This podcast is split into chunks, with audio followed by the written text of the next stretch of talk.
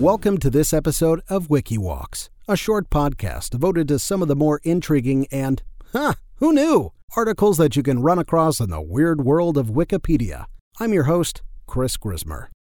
We here at WikiWalks would never try to give you some advice should you ever get busted for the consumption of some of the devil's liquid elixirs, but should you ever find yourself on the wrong end of an angry conversation about your intoxicated behavior, well, you have one final nuclear option to play auto brewery syndrome. Yep, it's a real thing. If you thought the home brewing movement was already out of hand, you ain't seen nothing yet.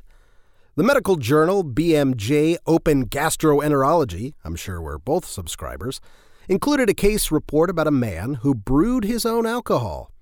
But you probably wouldn't want to take a sip of it.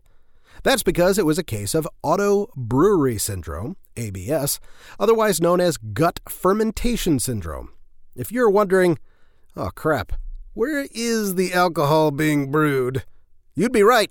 This is a situation in which fungal yeast grows in the intestines, in this case, the small intestines and the cecum.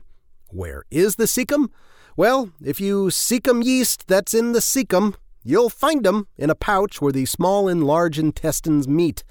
The yeast then may ferment carbohydrates into alcohol. That's right, it's a party in your stomach and everyone brought booze. In other words, your own body starts spontaneously getting you drunk. And darn it, if that isn't the most logical response to 2020 I've ever heard. It took a while for the 46 year old man featured in the case report to realize that something was literally brewing in his guts. The trouble began after he had gotten a three week course of the antibiotic cephalexin for a bad thumb injury. A week after completing these antibiotics, he began experiencing personality changes, including depression, brain fog, and aggressive behavior. He even ended up receiving antidepressant medications to treat these new symptoms. Later on, he was arrested for a presumed DWI, driving while intoxicated, even though he had denied ever drinking alcohol.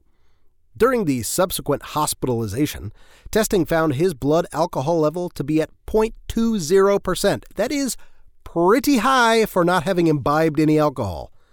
Eventually, his aunt persuaded him to use a breathalyzer to record his alcohol levels and to visit a doctor in Ohio who had treated what sounded like a similar case. It turned out that his DWI had been due to his driving with intestines, or driving with something in his intestines, rather. The something was Saccharomyces cerevisiae, also known as brewer's yeast, and S. boulardii. The doctor gave him a carbohydrate meal and followed his blood alcohol levels, finding it had reached 0.057% after eight hours. At yeast, the doctor had found the culprit. The man apparently had ABS. The prescribed treatment was then a course of antifungal medications to kill the yeast, and then instructions to adhere to a strict carbohydrate free diet. Despite this approach, flare ups of inebriation symptoms continued. Testing revealed new types of fungi in his intestines, and the doctors then gave him other types of antifungal medications that seemed to get rid of these fungi and placed him on a probiotic, gradually over time reintroducing carbs into his diet. A year and a half later, no further trouble seemed to be a brewin'. Add turning your intestines into a brewery to the list of possible side effects of taking antibiotics. Antibiotics can kill the normal bacteria in your gut, allowing other microorganisms, like yeast, to then grow. Of course, ABS is not common, otherwise, it would not have been a case report. Medical journals do not publish case reports such as man drinks alcohol and then says something stupid during a wedding toast. Nonetheless, the case report authors did indicate that ABS is probably an underdiagnosed condition. After all, it's not really the first thing that you look for when somebody appears to be drunk. But much like alcohol itself, doctors may be the cause of and solution to all of life's problems, or at least this one.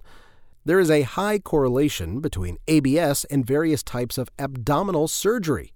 Removing part of the small intestine, a procedure usually done because of Crohn's disease or necrotizing enterocolitis, may mean carbohydrates aren't absorbed properly, leaving them to ferment and then be absorbed further down the digestive tract by the large intestine. Surgically dilating the duodenum or duodenum the first section of the intestine leading out of the stomach, can have a similar effect. While there's only one recorded case of this, the bladder can also make you pee out booze. The patient in question was diabetic, and there was enough sugar in her bladder that the yeast, presumably from an infection, but Wikipedia simply says the yeast and doesn't elaborate, fermented. They weren't inebriated. See, stomach alcohol then passes through the intestines where it's absorbed. Bladder alcohol is pretty quickly expelled from the body. But their urine smelled like wine, which means it's only a matter of time before a subculture of urine wine snobbery develops. Although others will say this is how Bud Light is made, so who knows. Although it is easily treatable once diagnosed, ABS can be part of a vicious cycle.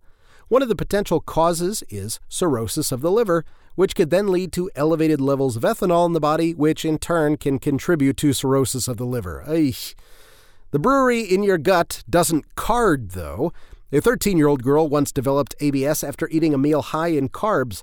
She had two forms of yeast in her system, C. glabrata and S. cerevisiae, that converted the carbs to alcohol, getting the girl drunk.